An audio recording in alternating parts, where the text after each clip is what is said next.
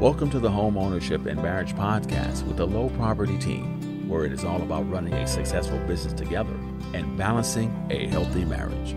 Host Jarrell and Brittany Lowe. Purpose and passion is to help you create the life you want by turning your combined passions into generational wealth while sharing what they've learned on their journey with you. Let's get started.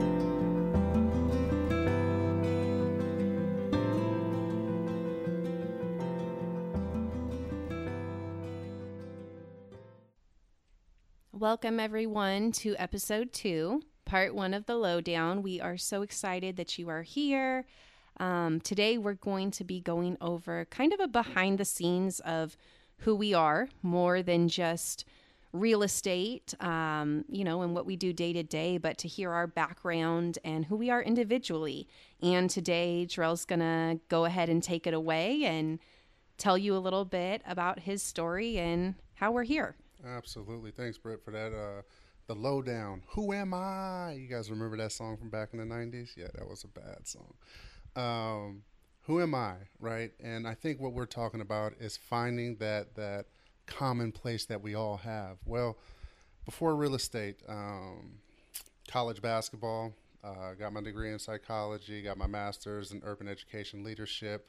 Uh, that moment led me into education because I knew I wanted to make an impact. I knew I wanted to focus on families and students, right? Um, and for me, I am here. I am on what is this year 14? Year 14 and counting. Oh, uh, man, time flies when you're having fun. Uh, started in OUSD, Oakland Unified School District. Um, just was a a, a, tremendous opportunity servicing families and students and doing the work and being intentional about the work. Um, from OUSD, I moved over to Cal Berkeley. My goodness, talk about a dream that was always mine as a kid. Uh, well, let me just recapture that. I was never good enough. I was never competitive enough as an athlete to receive a scholarship to Cal Berkeley. But that was my dream. I just remember as a kid taking the bus up to Cal Berkeley, watching Jason Kidd play, watching the atmosphere, and said, "That's it. That's where I wanted to be." Um, unfortunately, wasn't able to receive a scholarship there. Received it somewhere else. Um, but sometimes your journey, your path, takes you on detours that you eventually land back at. And here I am, just enjoying my time at Berkeley, working with student and st- students in the student services department. Um, but the question now becomes: is what's next? And, you know, for me, I really struggle with that word retirement. And I, I feel like that's a place the word is is is stimulating me to believe I'm going to die or that's my next place of retirement. This is what it is. Um, but for me, real estate became that chapter too. and I think for uh, Brittany and myself, we purchased a property a few years ago, and that experience was so amazing. You know, the two individuals that helped us up in the northern region of California, uh, just talking about phenomenal gentlemen, professional, and they're de- just across the board, just mm-hmm. a great experience. And for us, we kind of just looked at each other. Not only was the process, I think we all know the home buying process is stressful for first time homebuyers, but we looked at each other and said, There's something here that we can't quite grasp. We can't put our tongue on, or we can't put into words.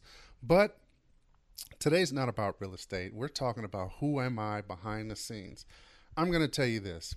As a kid growing up in Oakland, uh, basketball was everything. Well, first, Raiders, Warriors, and A's is everything.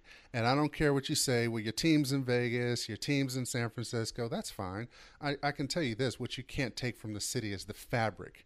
And when you talk about the Raider Way, when you talk about Raider Nation, it's the fabric of the community. It's what you see neighbors doing with each other. It's how we uh, how we interact, how we find that place of we are going to get through this. We're committed to excellence, even though our living standards is below uh, poverty.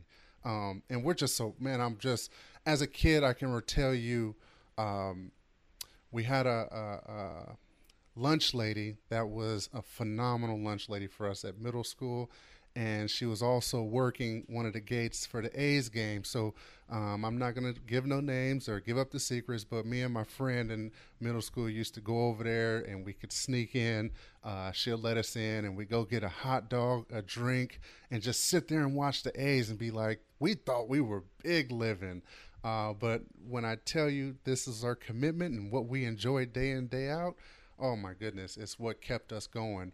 And that's why I have this passion for the East Bay now, is because of what I experienced as a kid playing basketball at RSF, playing basketball at Lincoln. Uh, uh, community center um, because of these opportunities of riding AC Transit and being able to interact with others that that were a part of the uh, athlete community because we all knew each other, whether it was Oakland Tech, Oakland High, Castlemont. We all interacted in some form or fashion.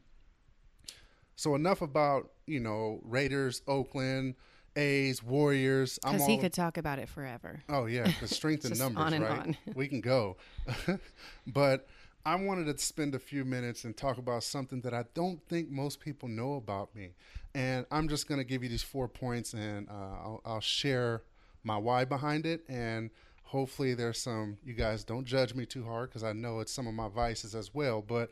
Um, I am all about physical books, great whiskey, vinyls, and a great damn cigar. So let me just explain this real quick, and I'll start with physical books. I am a connected text learner. I need to have a physical book in front of me, and just so much in the world is changing or not being available. I believe having my personal library is something that I yearn for because it it's my sequential learning opportunities, right? One book has opened up my level of learning for the next opportunity. And what I've done in reading, I think I average about 15 to 20 books a year. And what I've done in reading after completing my master's program has changed the trajectory of my life. It has absolutely changed because there's so many gems and some books that we would never be we would have never been exposed to if we didn't take the time to sit down and read. So I encourage you, whether it's an Audible, it's not for me, but if it's an audiobook, um, indulge in it, get some work in it, and just start highlighting and learning in your free time. Um, but for me, I'm a physical book type of guy. You know, uh, we cut our cable off a long time ago and just made the commitment to doing that work. Um, vinyls, you know, uh, I don't I don't know where the love for vinyls came. I always I, I hung around older men in my life. Um, I can name a few. My my high school coach, Coach Jones. Uh, one of my other coaches, Mark Q Jones. And I just remember listening to a vinyl come on and loving the crackling sound. I think for me, it was me trying to hold on to history uh, because so much of what I'm hearing on the radio right now I'm just I, can't handle it for more than a minute. Like I'm like, oh my goodness, this is just way too much for me. So for if I can grab a James Brown vinyl, if I can grab a, a Whispers vinyl, um, man, some of that just makes my Saturday, Sunday morning ignite, and it puts me in a great place. Um, what whiskey? I don't want you to think I'm an alcoholic because that's absolutely what I'm not. But um, I think my appreciation for whiskey came from my brother and his best friend, and um, I just for so long just looked at like oh, I don't need a drink or I don't need anything. But when you start learning about the history, when you start learning about the distilling process, there's an appreciation there for what you're enjoying. And uh, everything is going to be a problem if you have too much of it, right? Like too much whiskey, you become an alcoholic or whatever the case may be. But if you get you a nice glass and you enjoy it, and you can taste the difference between different brands, different uh, uh, bourbon and whiskey or scotch and whiskey, you know, you can enjoy a good glass of it. Um, and I'm just grateful for them for educating me continuously till now. And also, just we all share that. Go take a look at this one, try this one. Uh, so my goal, my, my bucket list item is really to get out there on the whiskey trail one day and hopefully go experience that. And lastly, of course, the second vice that is probably frowned on um, is cigars.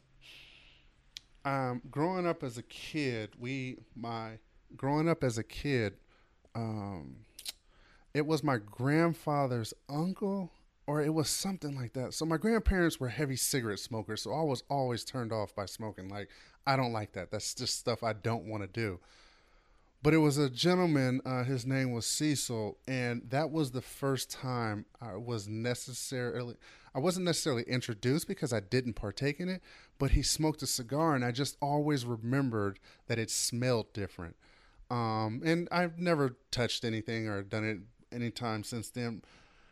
But Brittany had a great idea to take a trip to Cuba.